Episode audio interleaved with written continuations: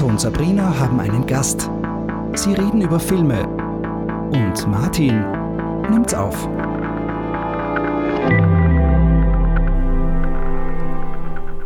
Ihr wollt keine unserer Folgen verpassen, immer am neuesten Stand sein, aber nicht regelmäßig nachschauen, ob wir wieder Folge online gestellt haben, dann drückt einfach den Abonnier- oder Follow-Button, bewertet uns, schickt uns Wünsche, Beschwerden oder Kommentare auf ottoundsabrina.derpodcast.gmail.com.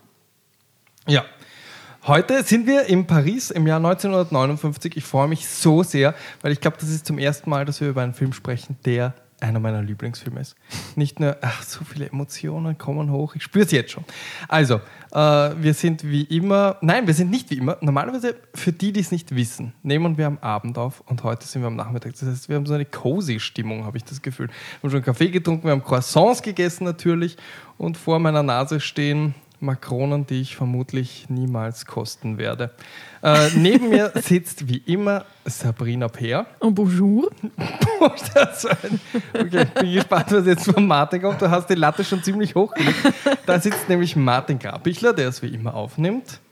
Hallo. Sogar übersteuert. Und gegenüber, ich freue mich ganz besonders, unseren heutigen Gast zu begrüßen, ist die Anna Hoffmann. Hallo Anna. Hallo. Bonjour. Ja, okay, danke. Beide Bonjour. Ich meine, irgendwer hätte jetzt schon Salü auch sagen können, oder? Ich habe überlegt, war mir nicht ganz sicher, ob es korrekt ist. Ob du nicht auf Wiederschauen hast. Das ist der charmante Live-Charakter von, von unserem Podcast. Das stimmt, aber ihr könnt ja auch nichts dafür. Ich glaube, ich bin der Einzige, der neun Jahre äh, Französisch gelernt hat. Ähm, ich werde das jetzt nicht raushängen lassen, es reicht, dass ich es erwähnt habe. Neun Jahre richtig für die, die äh, mitgezählt haben. Ich bin einfach sitzen geblieben. Deswegen mussten es neun Jahre sein und nicht acht Jahre. Das wäre mir jetzt gar nicht aufgefallen. Ja, ich habe auch gesagt, für die, die mitzählen können. Also nein, U-Burn. Ich habe ja Holz, Pflaster, ein Matteburn, das sind die, die am meisten brennen. Ähm, nein, ähm, warum sitzt die haben wir über, ich habe überhaupt noch nichts gesagt, oder? Über den Nein. Film. Ich habe nur gesagt, dass ich ihn wahnsinnig gern habe. Ja. Wir sind in unserer Miniserie übers Erwachsenwerden im Film. Und ich glaube, mit unserer zweiten Folge haben wir jetzt für mich meinen persönlichen Höhepunkt, nämlich den französischen Nouvelle Vague-Klassiker von François Truffaut aus dem Jahr 1959 mit dem deutschen Titel Sie küssten und sie schlugen ihnen Les 400 Coups, was glaube ich heißt die 400 Schläge. Streiche heißt. Das sind nämlich keine Schläge. Ich habe das nämlich extra nachgeschaut. Das sind die Streiche, weil man sagt, man muss 400 Streiche machen und dann, also Streiche im Sinne von Unsinn. Und Ja. dann kann man erst, dann ist man erwachsen. Ich habe mir nämlich auch gedacht, wegen diesem deutschen Filmtitel, Ah, sie küssten okay. und sie schlugen ihn, dass es wohl Schläge sind, aber nein, es sind Streiche, nicht im Sinne von Hieben, sondern im Sinne von, Den Blödsinn, den er treibt. genau. Das ist gleich schon mal ein sehr wissenswerter Klugschiss, den ich hier vermerke. Hab mich als gut vorbereitet 1 auf zu heute. 0 für äh, Gast Anna.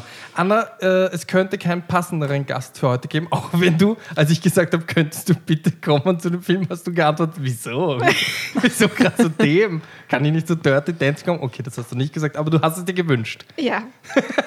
Okay, aber äh, Anna, du bist äh, Filmvermittlerin beim Kinderfilmfestival. Ja, genau. Also ist das vollkommen logisch, dass du zu diesem Film kommst. Und ich freue mich auch sehr, dass du mir, also dass ich zu diesem Film sprechen kann, weil er mir einfach wahnsinnig gut gefallen hat. Und ich habe ihn mir gestern zum ersten Mal angeschaut, muss ich zugeben. Ja.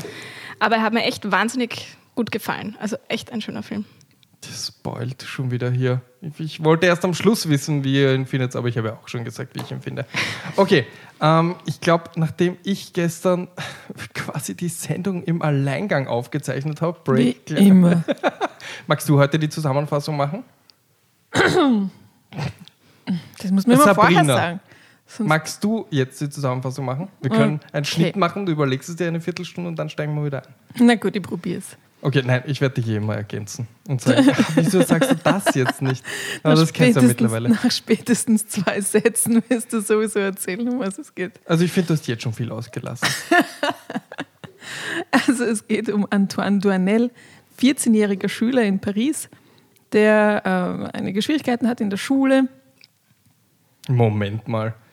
Ist, schau, das ist schon das Erste. Spielt er nicht einen Zwölfjährigen und ist nur 14 gewesen? Weil er war, glaube ich, beim Casting, hat ihn der Truffaut gesagt, gefragt, äh, bist du nicht ein bisschen alt? Und er, ja, aber ich bin so klein. Ich habe mich ja. nämlich gefragt, wie alt er ist und ich hätte nämlich auf jünger geschätzt. Aber ja, wenn nein, man zum Film liest, steht immer der 14-Jährige. Aber ich glaube, es war der 14-jährige Jean-Pierre. Das glaube ich auch. Und Leo. ich glaube, sie sind äh, auf jeden Fall noch in der Unterstufe. Okay. Der zwölfjährige Antoine Duanel. Äh, die erste Szene ist geil. In der Schule. Äh, Sie ist so leicht aus dem Konzept zu bringen, das liebe ich. Ja, weil ich überhaupt nicht gut bin im Nacherzählen von Nein. Filmen. So. Ja, okay. Wollen wir es gemeinsam probieren? Ja, mach. Okay, also er ist zwölf Jahre alt und er geht noch zur Schule. Zumindest am Anfang des Films. Spoiler! ähm, er hat eine Mutter und einen Stiefvater. Was tatsächlich in meiner Erinnerung hat er immer Eltern einfach. Ich vergesse immer, und ich habe den Film schon ein paar Mal gesehen, und jedes Mal vergesse ich, dass es sein Stiefvater ist. Weil es wirklich nur in einem Nebensatz Aber es ist auch nicht wirklich relevant, weil Richtig. man erfährt ja nur am Ende ganz kurz in einem, wie gesagt, in einem Nebensatz. Ja, ja. genau. Ähm, quasi wächst mit seinen Eltern in, ähm, ich sage jetzt nicht ärmlichen, weil was ist schon arm, ich glaube damals waren in Paris sehr viele in sehr engen Behausungen, sieht sie auch heute noch. Äh, auf engstem Raum wohnen sie zusammen. Ähm, er ist ja, nicht besonders, nicht besonders äh, schlimm, aber er ist halt der Lausbub quasi in einer Klasse, die nicht arm an Lausbuben ist. Ähm, äh, man sieht einige Szenen aus der Kindheit einfach. Ich glaube, aus äh, Truffauts Kindheit, obwohl er immer wieder sagt, ne, so autobiografisch ist es dann doch nicht gewesen.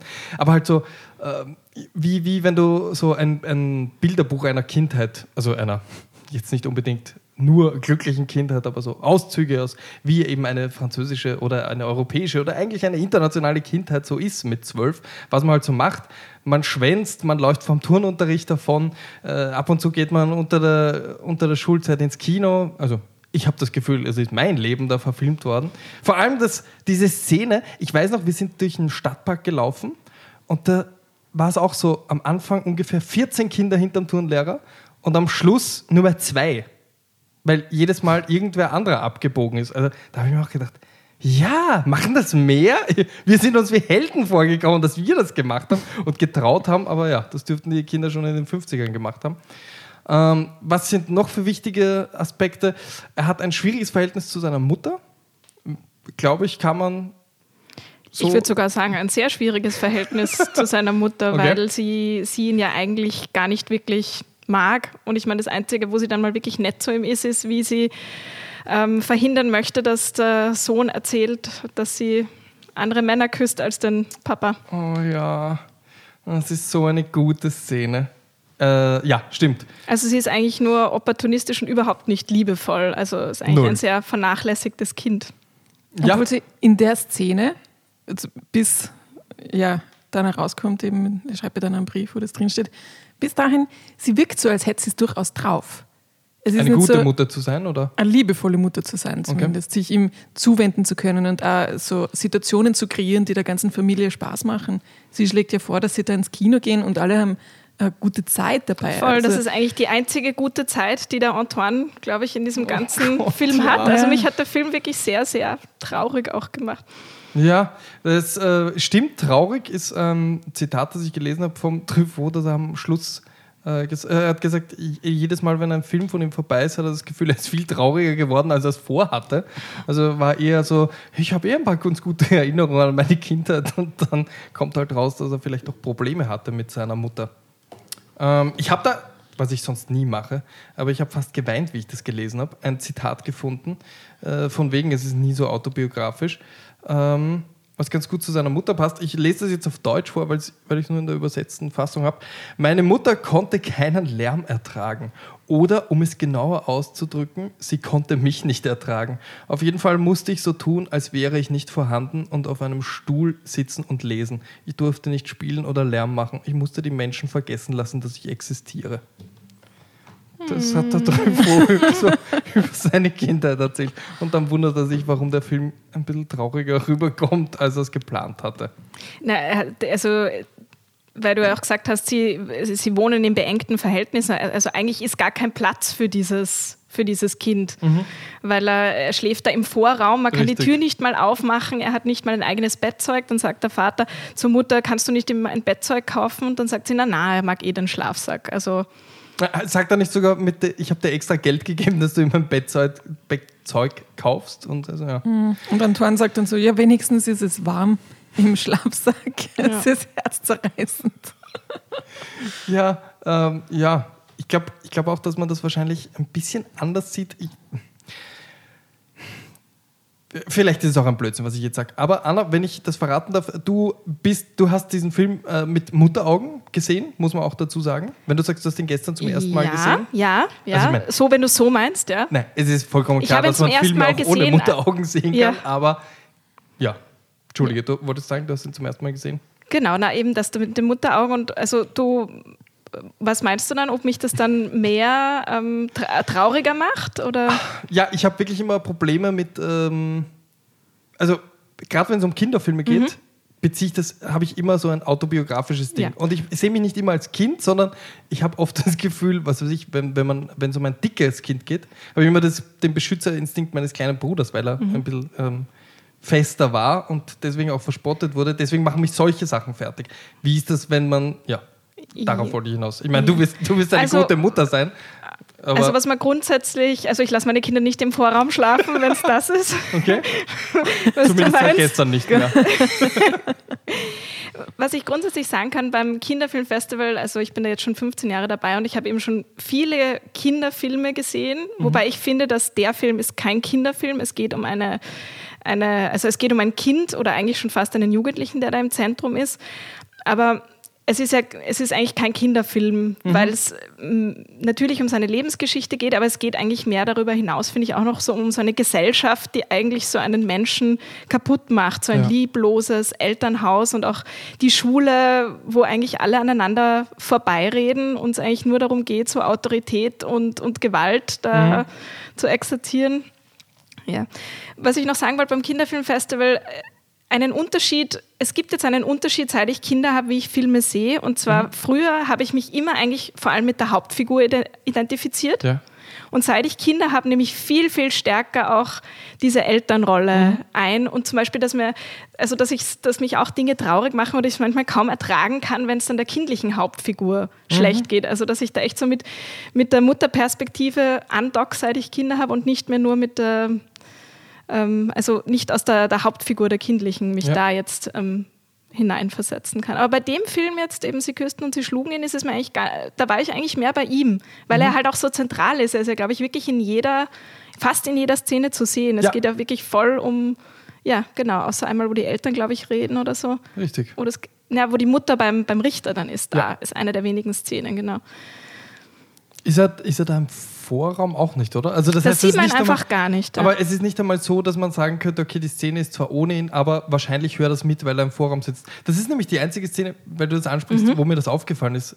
Also du merkst daran, wie zentral dieser ganze Film um ihn herum gebaut ist, dass es dir richtig auffällt, Moment mal, wo ist Antoine gerade? Genau, genau. Weil er ist einfach sonst überall zu sehen und das ist mir, äh, wie wir ihn das letzte Mal gesehen haben, auch aufgefallen. Äh, Das ist die einzige Szene, dass er einfach nicht einmal spürbar ist. Also natürlich wird über ihn geredet, weil warum sollte man die Mutter jetzt beim Re Jugendrichter sonst sehen?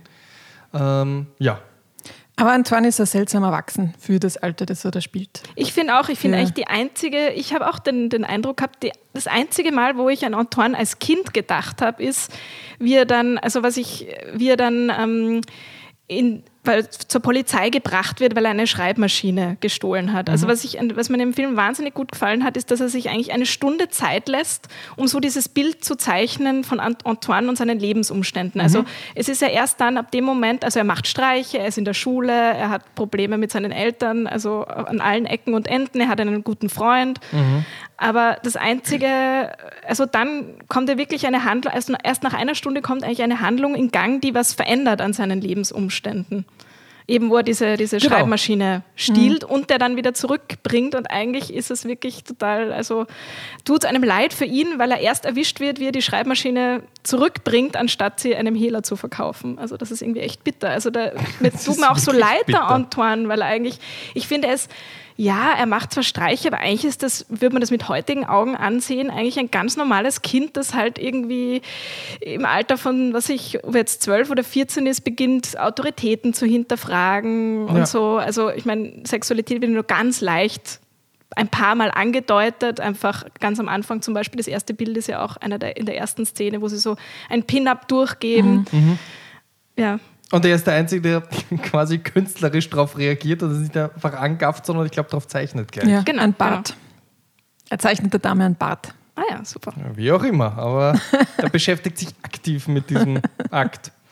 Ähm, ja, richtig. Wie du sagst, in einer Stunde werden vor allem Impressionen einer Kindheit gezeigt. Und also ich finde, was es so hart macht, ist, dass halt alles andere, alles anders sein könnte, wenn, also ich meine, er hat die, ähm, wie sagt man, die, die Umwelt der Erwachsenen, die auf ihn äh, eigentlich einigermaßen herzlos niederprasselt und ihn wie ein Erwachsener auch behandelt, nämlich gerade in der Schreibmaschinenaktion.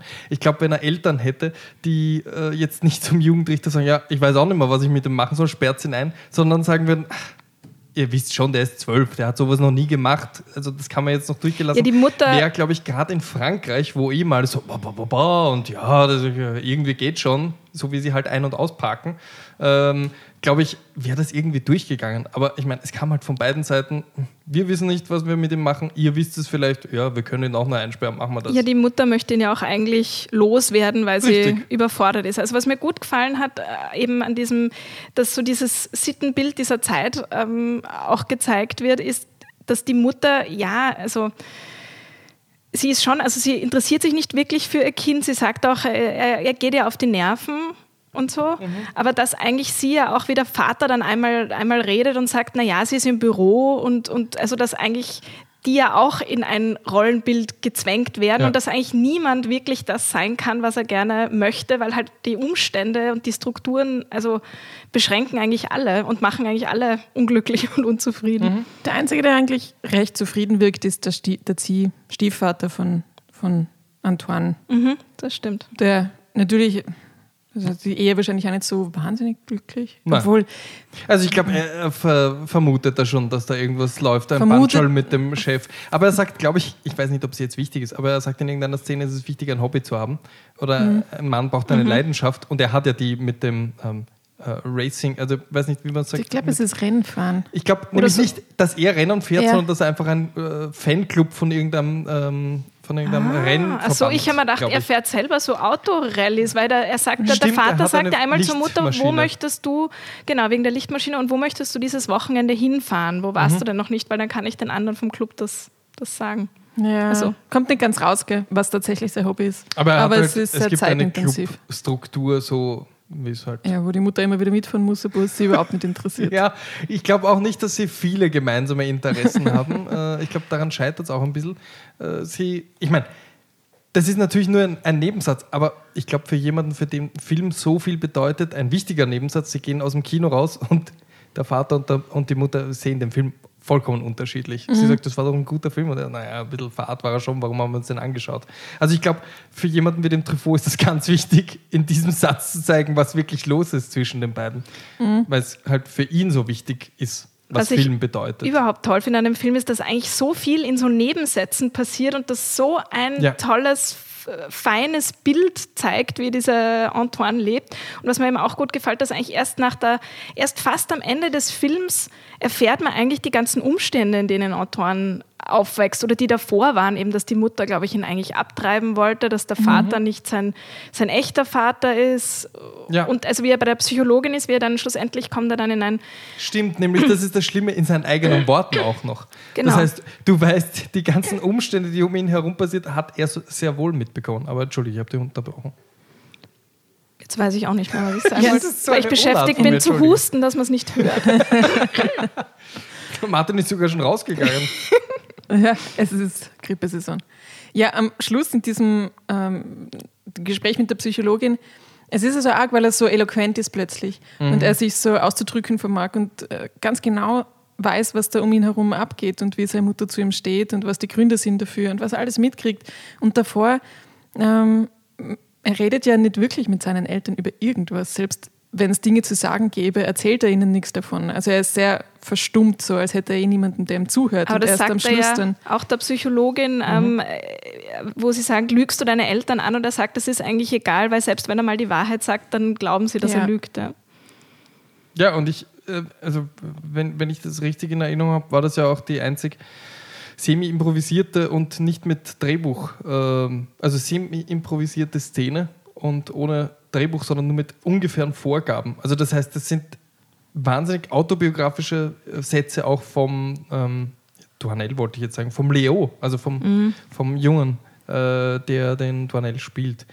Äh, ganz spannende ganz spannendes Duo, die beiden, aber darüber können wir ja später auch noch reden, bevor wir mit dem Inhalt und so fertig sind. Was ich vielleicht noch zur Mutter sagen möchte, also dass man halt auch nachvollziehen kann, dass sie ja selber in so einer Situation ist, dass sie dieses Kind nicht will und auch in dieser Ehe irgendwie gefangen ist, wobei sie tut einem nicht wirklich leid, weil sie ist mhm. einfach echt gemein zu ihrem Sohn und vernachlässigt ihn und also, ja. Aber gleichzeitig, sie ist wirklich, sie ist so schön, also sie ist eigentlich voll die, was du vorher gesagt hast, Sabrina, sie ist einfach voll die tolle, schöne Frau eigentlich. Mhm. Also sie hätte alles, um da eine tolle Mutter zu sein, ja. ja also vom Äußeren her, aber... Und man ja. kann sich vorstellen, dass sie nicht sehr alt war, als sie äh, Mutter ja. geworden ist, nachdem er zwölf ist und sie sieht aus wie höchstens Anfang 30. Höchstens, ja, wenn nicht Mitte 20. Irgendwo. Vor allem, ich glaube, in den späten 50ern haben die Frauen doch noch etwas älter, beziehungsweise die Menschen etwas älter ausgesehen für ihr Alter. Ja. Also ich bin mir sicher, die war Ende 20 und somit 17, 18, wie sie ihn bekommen hat. Und er sagte auch, dass er dann bei der Großmutter, dass sie ihn weggegeben hat zur Großmutter und dass mhm. er dann bei der Großmutter aufgewachsen ist, wie die aber zu alt war. Ja, dass er dann eben wieder zur Mutter zurückgekommen ist, die ihn eigentlich auch nicht will. Und eben, ich finde, dass er eigentlich so, also man kann ihn total verstehen und er ist eigentlich also eben jetzt kein besonders verhaltensauffälliger Bub, außer das, mhm. das Geld klauen, was irgendwie öfter vorkommt. Das ist halt schon ja. arg. Ja, Auf aber sowas wäre ich nie gekommen als Kind. Wirklich? Na. Ja, ich ständig.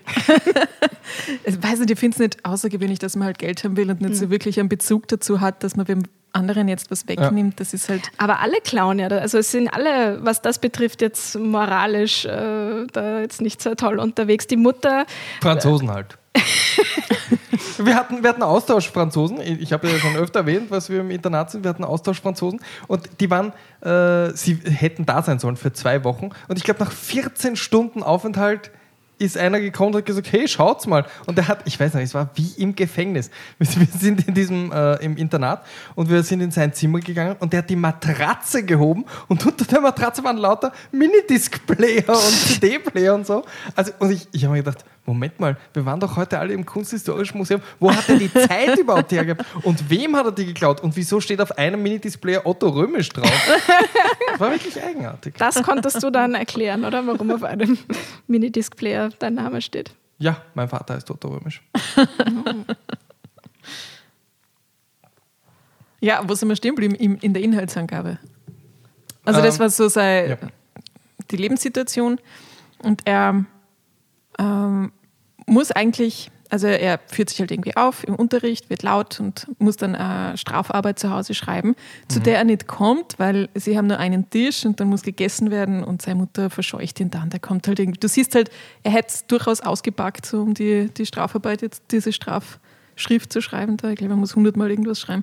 Äh, Lügenhände besch beschmieren Wände war, glaube ich, die, ja, genau. war, war, glaube ich, die, die ein, Untertitelung. Irgendwas mit Händen und Wänden. Ein flotter Reim, den der Lehrer da Richtig, und wer sich in der Früh die Zähne putzt, kommt ihm das. das ich habe so mitgefühlt. Diese Strafaufgaben, die man vergisst, die einem auf, also einfallen. Es ist ja wirklich nicht so, dass er geschwänzt hat oder es nicht wollte. Oder ich meine, natürlich, es gibt tausend Ausreden, wenn man zwölf oder elf ist. Aber dieses in der Früh mit dem Gefühl aufwecken, ich war sofort wieder elf. Ich habe das so, also ich meine, ich weiß nicht, wie es euch gegangen ist, wie gut ihr wart als Schülerin, aber das war mein tägliches, meine tägliche Angst aufzuwachen. Ich habe schon wieder was vergessen.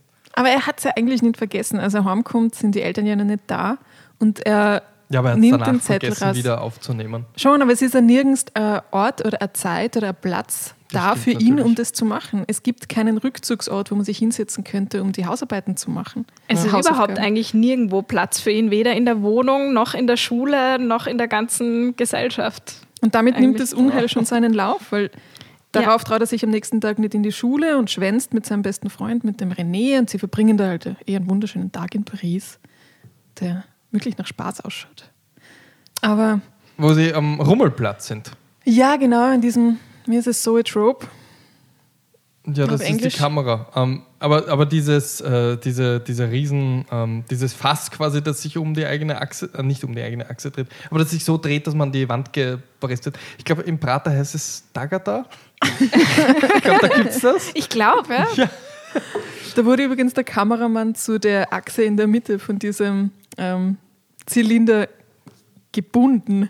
Und Ja. ist dann da gestanden. Ist mit der wirklich schwierig zu beschreiben, aber das sollte man gesehen haben. Hast Also- du da ein Foto oder deinem Sicher habe ich ein schönen Foto. Buch? Und das können die Leute jetzt natürlich nicht sehen, aber ja. Wir können es beschreiben.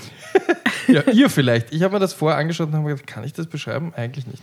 Aber rede jetzt noch, weil ich bin noch immer nicht auf der Ja, es dreht sich halt dieser. Zylinder und man liegt quasi an der Innenwand des Zylinders und durch die Fliehkraft wird man dann eben äh, gedrückt gegen die Wand und kann dann sich halt Und der Boden geht runter, das heißt, man hat auch eigentlich keinen Boden mehr unter den Füßen und Genau. der Antoine dreht sich dann sogar mit dem Kopf nach unten. Seht ihr das? Hab- Bin ich auf der richtigen Seite? Ja, mit ja, bist auf der Kameramann? richtigen Seite. Schaut toll aus, oder? Vor allem schaut sehr gemütlich für einen Kameramann an. Ich habe mir gedacht, kann der nicht einfach auf Play drücken und dann. Aber nur die Kamera hinstellen Ja. und festbinden. Ja, ich glaube, ihm ist sicher schlecht. Mann. Aber es ist gerade in der Szene, ich finde das echt toll, diese, dieses Point of View, weil man, man sieht halt mit, ähm, ja, teilweise auch mit Antoines Augen. Also Ja. man sieht ihn, wie er da, also immer Schuss gegen Schuss, wie er da an die Wand gedrückt wird und dann halt seine Perspektive, wo sich eigentlich alles über ihm, Ja, über ja. ihm dreht. Ja, stimmt. Und ich glaube, das ist auch der kleine Cameo vom Truffaut. ja habe ich auch gelesen. Ich habe es erkannt. Und ich war mir nicht sicher. Aber ich habe es heute nachgelesen. Okay, ich habe es halb gewusst. Ich Nicke anerkennend, weil er hat wirklich gesagt. ich habe gesagt, ich glaube das. Nein, ich möchte, nachdem du mich jetzt nicht äh, dastehen lässt als den großen Helden, muss ich selber sagen, ich habe gesagt, ich erkenne diese Kopfform. so wie ich damals den Coppola an der Stimme erkannt habe. Äh, Du bist ähm, ein Mann mit erstaunlichen Talenten. Mit unnötigen, möchte ich hinzufügen. Erstaunlich unnötigen Talenten. Ja, und bei diesem Ferris Bueller Day Off sieht er halt auch seine Mutter mit einem fremden Mann. Knutschend, ich glaube beim Metroabgang. Ich glaube, er heißt Antoine Douanel. Nicht Ferris Bueller. Ach, hoppala. Antoine jetzt down. Douanels Day Off, wolltest du sagen. Antoine Duanels Day Off. Ist es an dem Tag, wo er seine Mutter sieht? Ja. Okay. Ja, weil da schwänzen sie. Stimmt. Das ist so ein guter, guter Moment. Aber ja, er sieht Ja. die Mutter. Er sieht die Mutter, die Mutter sieht ihn. Keiner redet sich an, weil jeder tut was, was er eigentlich nicht tun dürfte. Und dann am Abend ja, ist die Stimmung äh, dementsprechend vorsichtig. Mhm. Man tastet sich an, den anderen heran. Und er hat jetzt natürlich ein Problem, weil er hat geschwänzt und ähm, muss eine Entschuldigung bringen. Genau, und sein Freund René gibt ihm äh, alte Entschuldigung, die er hat, und sagt, er soll es doch einfach abschreiben. Er weiß doch eh, wie man die Unterschrift von seiner Mutter fälscht. Und Antoine sitzt dann am Abend, bevor die Eltern kommen, da und schreibt, ich entschuldige meinen Sohn René. Es ist so süß, wie er sich auf die Stirn dann klopft. So, Idiot. Ich heiße nicht René, zu sich selbst. Und, und jetzt, nur weil es einige Szenen vorher war, einer meiner absoluten Lieblingscharaktere in diesem Film und ich glaube auch einer von deinen Lieblingscharakteren ist, ähm, ach, wie konnte ich seinen Namen vergessen? Abu. Ab, Abu, nicht Dabu, Babu? Abu? Nein, das haben wir gesagt und das ist ähm, ziemlich racist. Wieso? Er heißt Abu. Er heißt Ab, Abu? Ja, und Okay. er ist, ich glaube, Abu ist auf jeden Fall der beste. marokkanische Abstammung, ich weiß es nicht mehr genau. Peinlich. Okay, er ist auf jeden Fall einer der besten Charaktere, nicht in dem Film, nicht äh, aus französischen Filmen, ich meine der Welt. Er hat so einen Swing in sich. Er, er, er schult, die Schultern, in dieser Szene, wo sie alle vor dem Turnlehrer davon laufen, laufen alle äh, wie wild davon und haben Angst, gesehen zu werden. Nur er swingt wirklich Hände, also schnippend und in die Hände klatschend, so dass man noch aufmerksam auf ihn wird. Der hat einen Anzug an als einziger in der Klasse mit viel zu großen Schulterböllern. Man muss dazu sagen, er ist ein, einer der kleinsten. Er ist ein Lockenkopf. Er hat eine Stimme wie, wie Charles Aznavour oder Jacques Na, Brel. Billie Holiday. Ja, also schon sehr tief so. Und da gibt es eine Szene, wo, er, äh, wo sie ein Diktat haben und er hat äh, ein Heft vor sich und er, ähm, Das ist wirklich, das ist eine sehr schöne Szene. es ist so Das eine ist schöne so Szene. Und, und er patzt sich mit der Tinte an. Und er muss eine Seite rausreißen. Und jeder, der schon mal ein äh, Schulheft in der Hand gehabt hat, weiß, wenn man eine Seite rausreißt, muss man die auf der anderen Seite auch rausreißen, weil so irgendwann fällt sie raus. Und so macht er das und verschmiert immer mehr. Und irgendwann hat er nur mehr so zwei Klammern da statt einem Heft. aber wie, wie cool er damit umgeht. Also zuerst verzweifelt wegen der Tat, aber dann so, ja, okay, dann reiße ich halt noch eine Seite raus. Und so ist er den ganzen Film. Und leider gab es danach nie einen Abu-Film. Nein, leider. Er hätte eigentlich auch vorgesprochen für die ganzen Schüler in der Klasse sind die, die Buben, die vorgesprochen haben für die Rolle von Antoine Toinel. Mhm. Und ja, er ist es leider auch nicht geworden. Wäre ein anderer Film gewesen, aber sicher. Naja, leider. Ich meine, das war schon eine super, super Casting-Entscheidung. Ja, absolut, aber er war halt. Der, äh, ja, der hat was. Der hat so richtige Star-Qualitäten. Schade, dass man den nicht danach nur öfter gesehen hat. Und ich finde dieses Klassenzimmer, weil ich jetzt daran denke, immer an die Szene, ich finde diese, also einerseits diese Szene da, die, diese, Irre, diese Unsinnigkeit eigentlich dieses Schulsystems drückt ja diese Szene eben aus, wo er da äh, schreibt und dann reißt das um, immer schöner, versucht schön und richtig ja. zu schreiben und dann am Ende ist das Heft weg, weil er halt das so viel versucht hat. Und überhaupt diese ganze Klasse, dieser ganze Raum, das ist alles so eng, das ist gepferchter, lauter, weiß nicht, wie viel Reihen, ich glaube irgendwie sechs Reihen und das ganze Zimmer ist eigentlich nur voll mit Bänken und alles sind da reinge, reingestopft. Voll mit Bänken und Hormonen. Ja, genau. das ist nämlich immer sehr schön, wenn sich der Lehrer umdreht und die ganze Klasse auf einmal zu einem Ballroom wird und jeder fängt an, sich zu shaken und auf einmal den Tango zu tanzen oder was auch immer ist überhaupt diese, ich finde, ähm, die Erwachsenen, die wegschauen, ist, finde ich, voll das, also ein Motiv, das total oh ja. oft kommt. Eben die, die Mutter schaut weg, was ihre Verantwortung betrifft, der Vater oder Ziehvater sagt zwar manchmal irgendwie nette Dinge und versucht irgendwie lustig zu sein und eine nette Zeit mit ihm zu haben, aber nimmt übernimmt eigentlich auch nicht wirklich viel Verantwortung, wenn sie da mhm. irgendwie, wenn man da erfährt am Ende in diesem Gespräch mit diesem Richter so, aha, sie, sie haben ihren Sohn schon öfter am Wochenende allein gelassen, so, ja, ja wir sind ja mit dem Auto herumgefahren, also auf einer von diesen mhm. Rallyes oder so. Und ähm, wie er dann beim äh, einmal dann von zu Hause wegläuft, der, der Antoine übernachtet er bei seinem Freund René und der Papa sieht ihn ja, also er versteckt sich unterm Bett und der Papa sieht Hast du das auch so empfunden? Papa von René. Ich habe mir das, ich habe nämlich zurückgespult, weil ich mir nicht sicher war und ja. habe mir das extra zweimal angeschaut. Ja, er sieht definitiv, dass da bei seinem Sohn, der, ich weiß nicht, um Mitternacht Zigarre rauchend im Zimmer sitzt und der Papa kommt nur daher und sagt, na jetzt solltest du aber schon Licht aus und schlafen gehen, anstatt das zu hinterfragen, wieso ein Bub mit Zigarre rauchend und Wein trinken. Entschuldige, derselbe genau. Vater, der beim Abendessen gesagt hat, huch, es ist ja schon halb neun, ich sollte ins Casino gehen. Ja. und dass der Vater ja sieht, dass da offensichtlich noch ein zweiter ja. äh, Junge. ein zweiter Junge im Zimmer liegt und trotzdem einfach drüber hinwegschaut. Ja, ja möchte sich mit dem nicht auseinandersetzen. Ich glaube, also die Erwachsenen, die möchten sich alle irgendwie nicht mit diesen Kindern auseinandersetzen und die Lehrer, die sind halt einfach voll streng und brutal. Mhm. Abgesehen jetzt mal von der koksüchtigen Mutter, die man sowieso nur einmal sieht, wie sie sich rausstiehlt aus der Wohnung. Von René jetzt. Von René, genau. Ja, ja um jetzt im, in der Erzählung zu bleiben, am nächsten Tag äh, hat Antoine also keine Entschuldigung und äh, muss in die Schule. Mhm. Und als ihn der Lehrer dann fragt, was er sich einfallen hat lassen, sagt das Erste, was ihm einfällt, nämlich, ja, seine Mutter ist gestorben. Was vielleicht in dem Moment Sinn ergibt, aber natürlich die, die, die langfristigen Konsequenzen scheint er sicher nie zu, sind da nie wirklich so ganz klar. Und ähm, ja, das kommt dann natürlich relativ schnell raus. Seine Eltern kommen dann in die Schule, er wird abgewatscht von äh, seinem Papa, also von seinem Stiefvater. Und er entschließt sich dann, dass er nicht nach Hause geht, sondern. Ja. Weil er weiß, dass da noch mehr ja, Schläge auf ihn warten. Kann man annehmen. Und sie küssten und sie schlugen ihn. Ja. Ich finde, der Titel ist aber eigentlich, bringt sie einen ein bisschen ihn kein einziges Mal, oder? Doch, die Mutter küsst ihn, nämlich wie er dann ähm, tatsächlich die Nacht über nicht nach Hause kommt. Ah ja. Da ist dann die Mutter irgendwie, quasi, holt sie ihn aus der Schule ab und kommt in die Schule und badet ihn und liebkost ihn. Da aber auch eigentlich nur aus. Ähm, da legt sie ihn ins richtige Bett. Genau. Nicht in seins. In sein, auf seine Bank. Okay, aber. Neben Müll. Er, er haut ab. Da warst du gerade. Und genau. äh, wo? Ist das das mit der Druckerei? Ja. Also René er sagt, sagt zu René, ja. Ja. Er sagt natürlich René, Partner in Crime. Und er sagt, ja, äh, in einer Stunde treffen sie sich wieder. Das ist also cool irgendwie, oder? Das ist, beide sind sie, sind einfach irrsinnig cool, viel zu cool, die Kinder für das, sie das sind Alter. wie Erwachsene. Also ja, wie, weil oder sie wie erwachsen wirklich. werden mussten, Ja. oder? Ich meine, der Ja. René ist ja genauso verwahrlost eigentlich von seinen Eltern. René kommt zwar aus einem sehr reichen Haushalt, wohnt in einer riesigen Wohnung, aber Hat ein ausgestopftes Pferd Wollte ich sagen. Nämlich, das dürfte ihm der Vater eingetrichtert haben, dass er darauf sehr wohl achten soll, ja, trotzdem liegt irgendwie Zeug Pferd drauf passiert. auf dem Pferd. Ja, so ein. Pferd hält was aus. Ich habe gestern den Planet der Affen gesehen.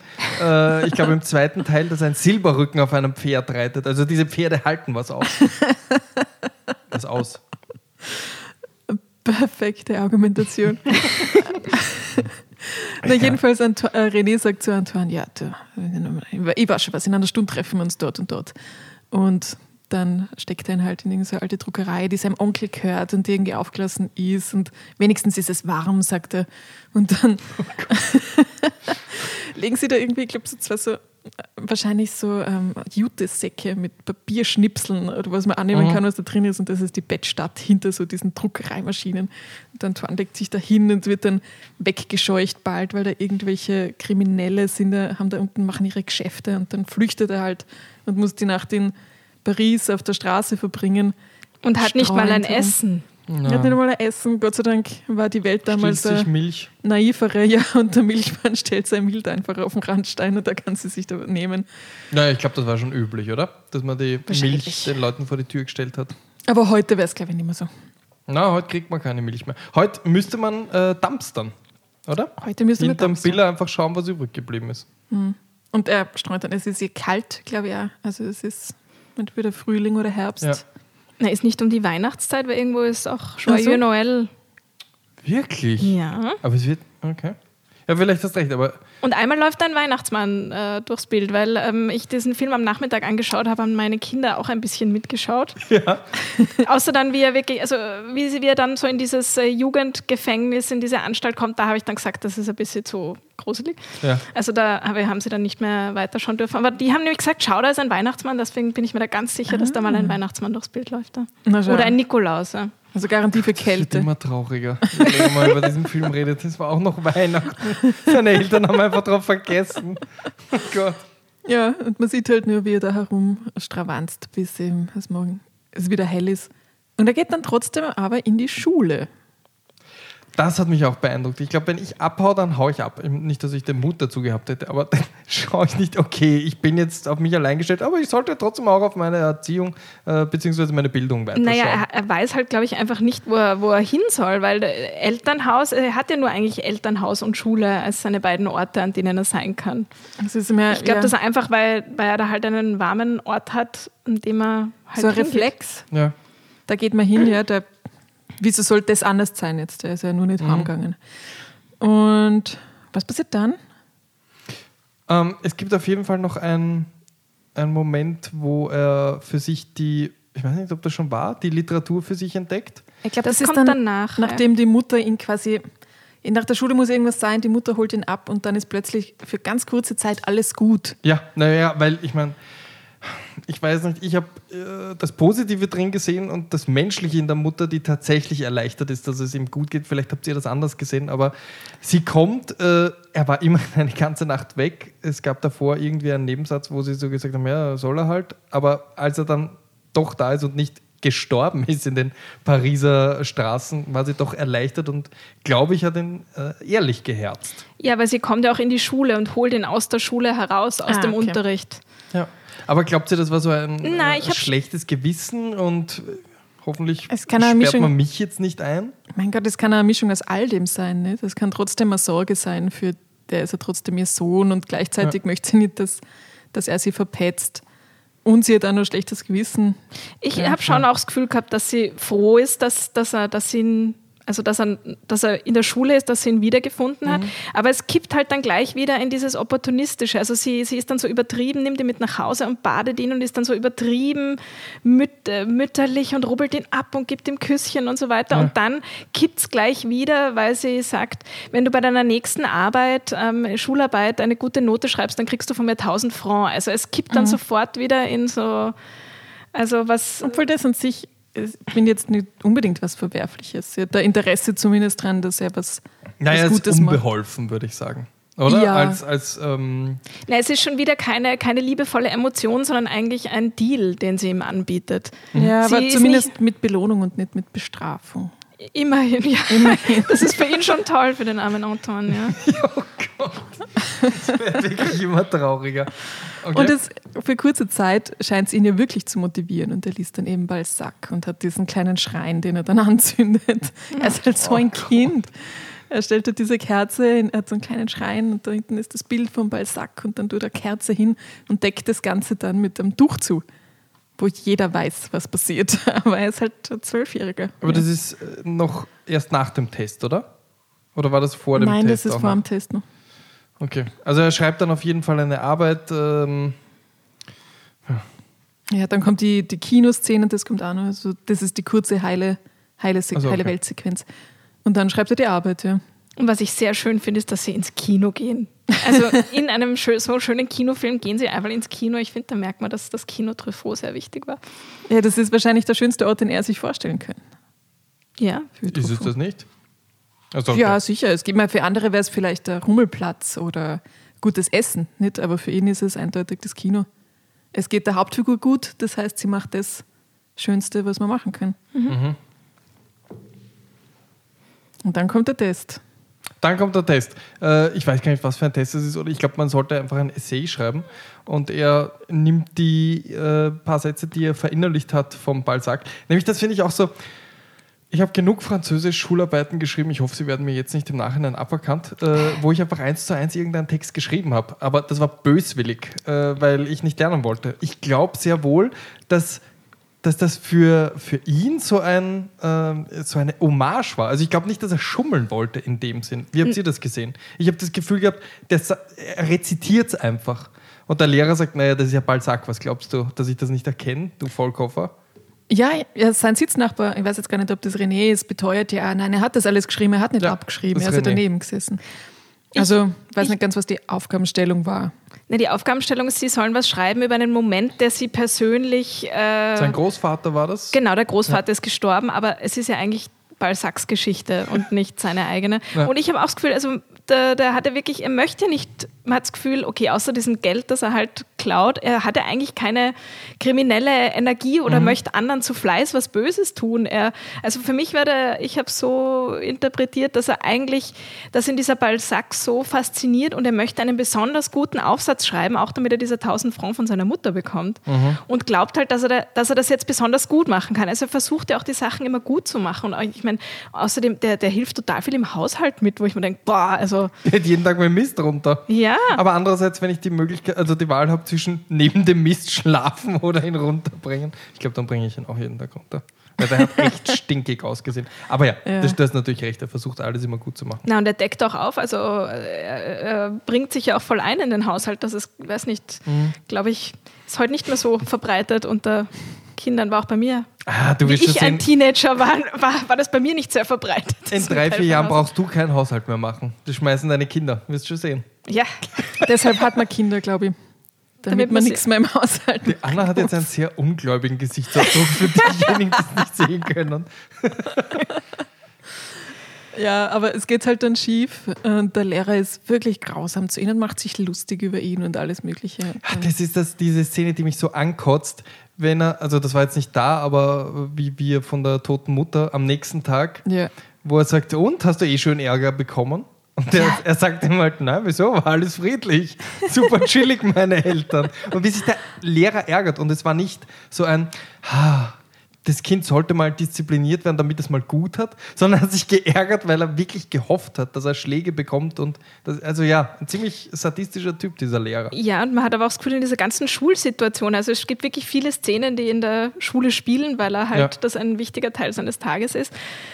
Aber dass der auch alle, also der Unterricht funktioniert ja nicht. Sobald sich der Lehrer umdreht und irgendwas total Langweiliges auf die Tafel schreibt, eben, da geht es rund im Klassenzimmer und es sind irgendwie alle mit dieser Situation unglücklich. Und Ja. der Lehrer macht halt das Einzige, was er irgendwie glaubt, dass er machen kann, jetzt nicht in Beziehung treten zu seinen Schülern und versuchen, sie zu verstehen, sondern sie einfach zu watschen und ähm, niederzubrüllen. Genau, und es gibt ja den ein oder anderen äh, Lehrer, der auch dargestellt wird. Also ich glaube, Truffaut hatte jetzt nicht unbedingt ähm, die, das beste Bild von der Lehrerschaft, weil ich glaube, der andere ist der Englischlehrer, der, äh, als er gefragt ja. wird, was man besser machen kann, irgendwie sehr hilflos daher stammelt. ja, und es ist natürlich auch, weil wir schon vorher gesprochen haben, von diesen kleinen Sätzchen, die immer wieder eingestreut werden, mhm. ist äh, im Englischunterricht sagt er, äh, sagt er, where is the father? Ja. Und der andere, where is the father? no father, father, father. Also ist ja französisch, aber ich meine, dieser Satz, der ist ja, glaube ich, nicht unbewusst ausgesucht worden für den Englischunterricht. Ja. Ja, und gleichzeitig, aber als er zuerst, also ein paar Tage vorher, diese Lüge auftischt, dass seine Mutter gestorben ist, fragt ihn dieser, dieser Lehrer so scheinheilig, oh, wieso hast du nicht mit mir drüber geredet? Ja. Glaubst du, du kannst deinem Lehrer nicht vertrauen, nachdem er ihn sonst die ganze Zeit behandelt wie den letzten Dreck mhm. und ihn wirklich demütigt. Und äh, gleichzeitig soll er aber die Vertrauensperson sein. Also vom pädagogischen Standpunkt her bin jetzt kein Experte, aber es wirkt wie der letzte Dreck. Ich glaube, man muss tatsächlich keine Experte sein, um da zu erkennen, dass es wahrscheinlich bessere Pädagogen und Pädagoginnen gibt. Ja, auf jeden Fall, ähm, armer Antoine traut sich wieder nicht heim. Traut sich wieder nicht heim. Ist es das zweite Mal, dass er sich nicht heimtraut? Und ja. ist, ist er Von jetzt bei René? Jetzt ist er bei René, genau. Daheim. Jetzt geht er zu René, ja. Genau. Sie verbringen den Abend mit ähm, ähm, ähm Blackjack, äh, Blackjack sage ich, mit, Backgammon. was spielen Sie? Backgammon, Dankeschön und, und trinken Wein dazu und, ähm, und rauchen Zigarren. Rauchen die abgebrannten Zigarren vom Vater von René. so stelle ich mir auch die Kindheit vor. Okay. Außerdem gehen sie ins Kino. Machen sie das an dem Abend? Ja, weil da ah, reisen ja, sie. Deswegen schickt er den Vater ja früher ins Casino und dreht die Uhr vor, damit sie die ähm, Genau, damit sie die Abend vor die halb zehn Uhr Vorstellung Richtig. sehen können, wo ich meine eigentlich auch, also und diese ganze Lieblosigkeit, dass die halt auch beim René äh, vorhanden ist, merkt mir, dass der Vater sagt, ah, wo ist deine Mutter? Ich glaube, ich habe das Gefühl, immer wenn ich zu Hause bin, versucht sie nicht zu Hause zu sein. Also mhm. halt äh, auch ein Elternhaus, in dem keine gute Stimmung ist.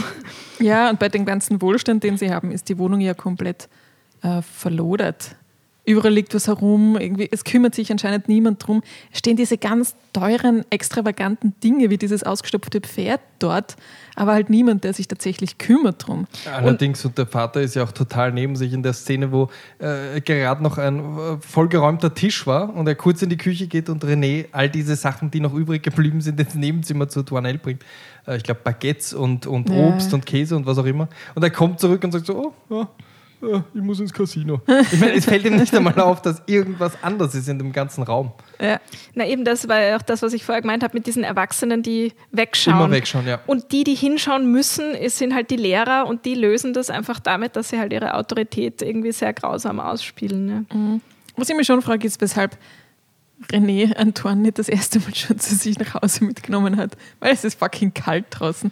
Und es scheint nicht so, als wäre es wird es auffallen. Vielleicht war an dem Abend nicht Casino Night. Ja, vielleicht. Und was ich auch eben, dass der, dass der René sagt, ähm, na, na, die Eltern, also man ist in einer Wohnung und er sagt, seine Eltern merken das nicht, wenn da ein zweites Kind ist. Also ich meine. Ich glaube, René weiß genau, wie verpeilt die sind. Äh, ja, sie verbringen dann halt die Nacht da und äh, am nächsten Tag kommen sie auf die glorreiche Idee, dass sie irgendwie an Geld kommen müssen. Mhm. Und die äh, Antoine, dem fällt ein, dass. Weil, weil, er auch, weil, sie auch, weil er auch nicht mehr in die, in die Schule gehen mag, oder? Beim ersten Mal, bei der ersten Nacht, die er weg ist, geht er nochmal in die Schule und da genau. sagt er, er geht auch nicht mehr in die Schule zurück. Ja. Und dass sie jetzt quasi auf sich allein gestellt sind und für Unterhalt jetzt sorgen müssen. Ja, jetzt beginnen die Pläne für die Zukunft. Genau. Nämlich zusammen, ja. zusammen, ja, zusammen ist immer leichter. Und sie stehlen dann aus dem Bürogebäude von dem Büro, in dem Antoines Stiefvater wohnt, eine mhm. Schreibmaschine. Damals, ja, anscheinend heißt. War es nicht eine Rechenmaschine? Ich meine, das ist vollkommen egal. Es war eine riesengroße äh, Maschine, die schwer zu tragen Nein, eine war. Schreibmaschine ist es schon. Ja. Okay. ja, schwer. Die bringen es dann raus, versuchen es zu verkaufen. Das haut nicht hin. Sie werden ihm fast übers Ohr kaut und dann mhm. wissen sie nicht, was sie mit diesem Drum tun sollen. Und äh, die Idee, die ihnen halt kommt, ist, sie bringen es wieder zurück, was irgendwie süß ist. Ja, klar. Sie nicht weiß, wissen halt ja, nein, es, es, gibt diesen einen Moment, wo sie fast übers Ohr gehaut werden von so einem Hehler, die ja. nur deswegen deeskaliert wird, weil ein Polizist äh, am Weg erscheint. Ja. Richtig da erscheint. Aber ich glaube, es ist so ein, okay, erstens, wir kriegen es nicht an, weil sie eben äh, nummeriert sind. Diese, ich glaube, das wird immer wieder erwähnt. Ja, man braucht eine Rechnung dafür, damit man es verkaufen kann. Richtig. Und dann, aber ich glaube, das ist nur nebensächlich. In Wahrheit haben die Jungs ja ein Gewissen. Ja, eh voll. Und es ist ja so kindlich nicht so, wir haben eine Sache probiert, die funktioniert nicht, das heißt, wir, es funktioniert nicht. Einfach so. Wir gehen nicht zu einem anderen Pfandleiher, der uns vielleicht schon Geld geben wird dafür, Mhm. sondern okay, wir geben auf und wir bringen es wieder zurück so als, und hoffen, es ist nichts passiert. Und da werden sie dann, wird Antoine dann halt erwischt. Ja, aber ich meine, ich- finde, ich find, das ist wirklich schön. Natürlich kann man das jetzt rein interpretieren, wie man möchte, aber ich fand es schön, dass diese, ähm, dass diese Last eines schlimm, schlechten Gewissens und dass es doch nicht so einfach ist, an Geld irgendwie ranzukommen, weil ich meine, der Truffaut hätte ja auch eine Szene zeigen können, wo sie einfach jemandem Geld stehlen. Aber Das machen sie ja eh, die Mutter vom René stellen sie ja davor was. Ja, aber ich meine, nicht Ja. genug, um Ah, ja, ja. irgendwie, also jetzt nicht im großen Stil in Pariser Cafés zu gehen und dort die Mäntel auszurauben. Na, da sind sie ja wirklich Kinder. Also eine der Szenen, wo sie dann irgendwie sehr kindlich sind, eben weil sie halt eine Schreibmaschine. Und wenn du sagst, die Last des schlechten Gewissens, sie schaffen es ja kaum, diese Last der Genau Schreibmaschine zu hinaus. schleppen. Genau darauf wollte ich hinaus, dass, sie, dass der Truffaut sie eben seinen Mordstrom schleppen lässt und er irgendwann mal sagt, ja, ich kann nicht mehr, aber du hättest mir auch anbieten können, dass wir das gemeinsam tragen können. Und äh, ja. Also Ja. Der, der, der Antoine Douanel, glaube ich, sagt zum René irgendwann mal, er hat das jetzt die ganze Zeit allein gekleppt und hat eigentlich keine Lust mehr, bringen wir es zurück. Ja, ja, René springt dann ab. Da macht es halt Antoine allein und wird geschnappt und dann kommt da schon, die nächste Szene ist dann schon am äh, Revier. Und Polizei. der nächste Erwachsene, der einfach nur ungut ist, nämlich der Portier. Der, äh, Der naja, ich meine, er könnte ja auch einfach sagen, wer bist du und bla, aber nein, ha, habe ich dich erwischt und du bist der vom, von deinem Stiefvater Navat nur. Ja. Du, ich meine, es ist einfach jeder ungut zu ihm. Das heißt, der kennt ihn ja sogar. Der sieht das gerade nicht, dass die zurückgebracht wird. Das ist vollkommen egal. Dieses Kind hat hier nichts verloren und ich werde dafür sorgen, dass es zu einer Strafe kommt. Was ich schon auch interessant finde, ist, wie so Bürogebäude in der Nacht offen sind und er dann eine Schreibmaschine reinbringen kann wieder. Ja, aber weißt du, das, das war das erste oder das einzige, wo ich äh, äh, leider sowas wie einen Anschlussfehler vermute, weil er hat dann auch gesagt, dein Stiefvater ist eh gerade in einer Besprechung. Und es ist draußen Nacht und es ist klar, dass es Nacht ist, aber auf einmal ist innerhalb dieses Bürogebäudes normaler Bürobetrieb, außer in dem Stockwerk. Er hat gesagt, dein Stiefvater ist eh da und er kommt gleich. Nein, er ruft ihn doch an, oder? Ja, aber er hat gesagt, er ist in einer Besprechung. Ach so, okay. Egal, es ist wirklich. Äh, Da habe ich nicht nochmal zurückgespult, um mir das anzuhören. Egal, äh, auf jeden Fall, ja, wird er schon wieder erwischt. Aber diesmal Ja. reicht es den Eltern. Ja, ja. Sie wissen sich ja nicht mehr zu helfen. Glaube ich auch. Also, ich glaube, es ist nicht nur, dass man genug hat irgendwie davon, sondern es, von dem, was sie erzählen, wissen sie einfach auch nicht mehr, was sie tun sollen. Ja, aber da eben, und äh, weil sie nicht wissen, was sie tun sollen, anstatt ihn nach Hause zu nehmen, bringen sie ihn auf die Polizei und machen eigentlich aus ihm einen Kriminellen. Und Ja, das ist eigentlich Sie- schon arg, dass weil die Eltern überfordert sind, verbauen sie ihrem Kind die Zukunft und machen eigentlich echt einen Kriminellen aus ihm. Möchten halt, dass sich jemand anderer drum kümmert. Und dieses Problem. Und eigentlich ist ja, warum er so ist, wie er ist, ist ja eigentlich ein Resultat dieser ganzen emotionalen Verwahrlosung halt. Ja. Also es tut einem da ja auch so leid, weil er will ja, der Antoine will ja, hat man das Gefühl, er will ja nichts Böses und kommt da einfach von den Erwachsenen um ihn herum, wird er immer mehr hineingetrieben in, also in eine kriminelle, Richtung. ja. Ja, das ist er da, als der Stiefvater in der, im Büro quasi hinzugezogen wird, ist ja die letzte Szene, wo man ihn sieht, weil der haltet sich dann danach einfach raus. Das nächste Mal sieht man dann die Mutter, die halt äh, mit dem Polizisten ihm bittet eigentlich, dass sie was machen mit Na, Antoine. eigentlich ist, na, eigentlich ist der Vater. Ah, ist der das nur der Vater? Nein, nein, das, also beim ersten Mal ist es so, dass der Vater ihn aufs, also er bringt ihn aufs Kommissariat und eigentlich die Eltern lösen das aus, dieses, Ja. also Mhm. Ja. dass er dann äh, eingesperrt wird und sagen dann, ähm, eben, sie wissen nicht mehr, was sie tun sollen, ob sie nicht, ob sie nicht einen Ort für ihn haben, wo er mal, ähm, also wo sich sein Verhalten bessern kann. Also die, ich glaube, die Polizei weiß gar nicht, ob sie ihn, was die gemacht hätte. Und das ist eigentlich wirklich der, der Antrieb kommt von den Eltern, dass sie sagen, sie möchten, dass ihr Sohn eigentlich weggesperrt wird von der Polizei. Und das ist eigentlich echt irre. Sie hätten ihn einfach eigentlich holen können, wäre wahrscheinlich ergangen. Aber ja, sie beschließen ja, dass sie ihn dort lassen. Genau. Ja, so wie der Vater von Hitchcock, der ihm aber nur eine Lektion erteilen Ja, das wollte und ihn wenigstens nicht nur ein paar wirklich Minuten. wegsperren wollte. Und dann gibt es ja diese Szene, wo er die Nacht im, wo er die Nacht im Gefängnis verbringt oder in dieser Restzelle, Mhm. dann mit irgendeinem anderen Typen. Also schiefe Gestalten, so zwielichtige und dann Und drei irrsinnig gut angezogene Prostituierte. Und was ich auch total, also es wirkt total gemütlich. Also, wo ich mir fast manchmal gedacht habe, Zelle? nein, nicht die Zelle, aber halt du siehst die, siehst die Polizisten, die sitzen da herum und spielen und trinken was und so. Also es, ich finde, es wirkt äh, kaum ein Ort ist so gemütlich wie, wie diese Polizeistation. Und ich finde irgendwie. Für die Polizisten. Ja, wie für die Polizisten natürlich. Und sie sind auch irgendwie total ähm, ja nett zu ihm auch. Also sie sind eigentlich eine der wenigen, die ihn nicht so irre grob anpacken, sondern halt mal normal. Also jetzt, wo sie noch auf der Polizeistation Absolut. sind, nicht später dann eben, wo er dann ähm, wirklich, weiß nicht, also von dieser kleinen Station dann in, weiß nicht, in ein größeres Kommissariat Ja. gebracht wird oder so. Genau, und wie geht es dann weiter? Da, da weiß ich jetzt, da habe ich gerade eine Es Lücke. ist dann diese wunder, wunderschöne Szene, wo er eben da in das äh, abgeholt wird von diesem Polizeiwagen, alle, die in dieser Zelle drin sitzen, er und der Mann und die drei Frauen. Und weiß nicht, wenn, ähm, ob das wirklich stimmt, aber ich glaube, das ist eine der wenigen Szenen, wo Filmmusik dabei ist, also wo es eigentlich dramatisch gemacht wird. Also man sieht ihn dann aus diesem Polizeiwagen hinten herausschauen, er hat so die Hände um die Gitterstäbe und weint und ist eigentlich eine der wenigen Szenen, wo er wirklich wie ein Kind wirkt. also auf jeden Fall, also Und unterstrichen wirklich, man fährt da so, also es ist irgendwie total fast, wirkt fast romantisch, so eine Fahrt durchs nächtliche Paris und von, von so, so dramatischer Musik unterstrichen und er weint. Also es ist irgendwie voll die Grausabe, aber auch sehr poetische Szene, finde ich. genau. Und wohin, wohin kommt er mit dem Auto? Dann kommt er in das Heim.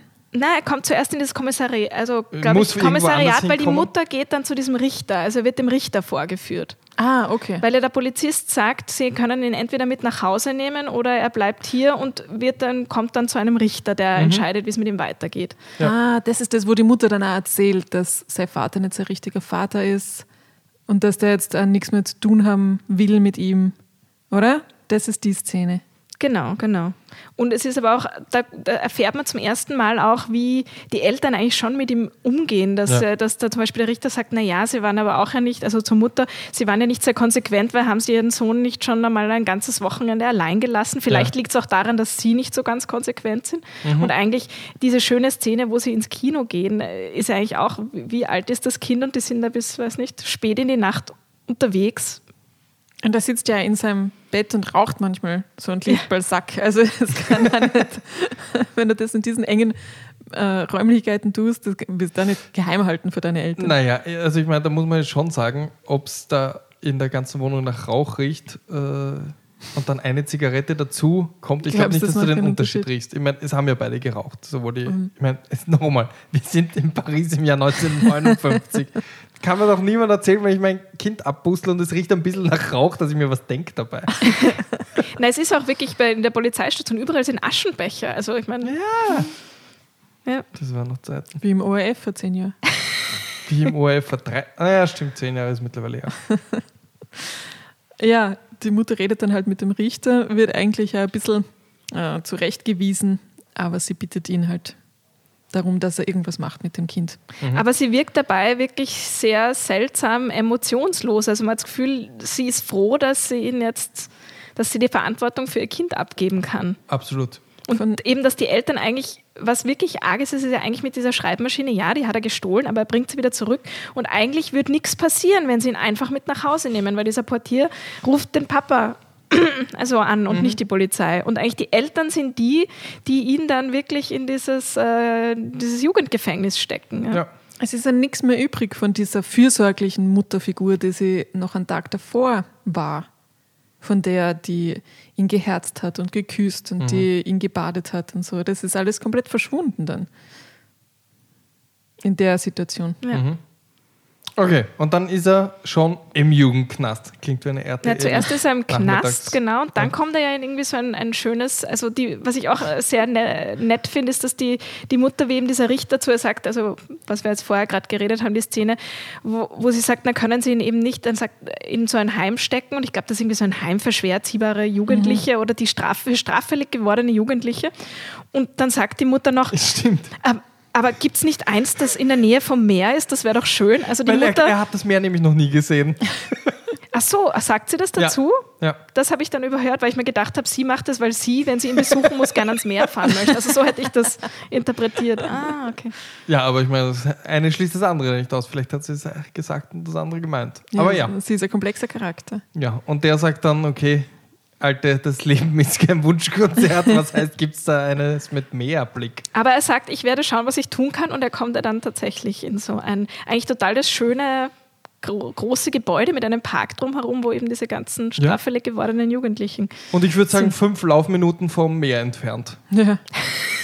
Dieses, Fünf äh, Filmlaufminuten, ja. Genau, diese, äh, dieser, dieses Heim. Es kommt erziehbare. ja, man sieht dann dieses Heim von außen, sieht er richtig heimelig aus. Und da sind drei so Kinder um fünf, vier, fünf, sechs Jahre alt. Und man sieht dann nur, wie die in so eine Art Gehege gesteckt werden. Und dann wird zugesperrt. Und dann, ich glaube, vertönt irgendwie ein Signal, Pfeife oder irgendwas. Und dann kommen die ganzen Jugendlichen, alle schwarz anzogen, dahergrennt.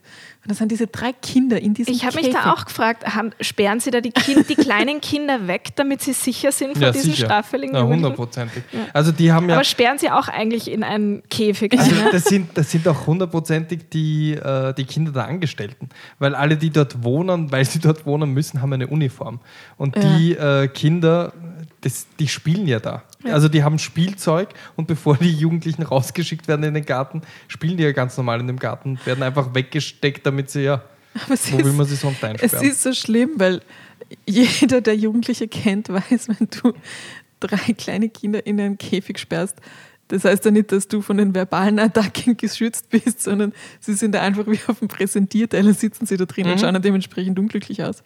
Ja, aber Antoine ist da dann halt bei den anderen Jugendlichen dabei und Was ich auch interessant finde bei diesen, also es gibt ja mehrere Szenen, wo man halt so in der Schule auch Pause oder jetzt da, wo die, wo die Jugendlichen sind und eigentlich die kämpfen voll oft miteinander, die raufen voll oft oder machen irgendwelche Spiele, wo sie sich irgendwie da ja nicht hauen, aber halt einfach so wirklich es also- ist wirklich mehr Gerangel als. Ja, ja, aber es ist einfach nicht mal in der Pause mit den Gleichaltrigen hat er eine, einen, hat er Luft oder kann er mal ausschnaufen von dieser brutalen Atmosphäre, in der er leben muss, sondern in der Pause äh, raufen, äh, wird, wird gerauft, also um ihn herum. Also es ist nie, er hat nie, er kommt nie raus aus dieser brutalen Atmosphäre, finde ich. ja, ja eh.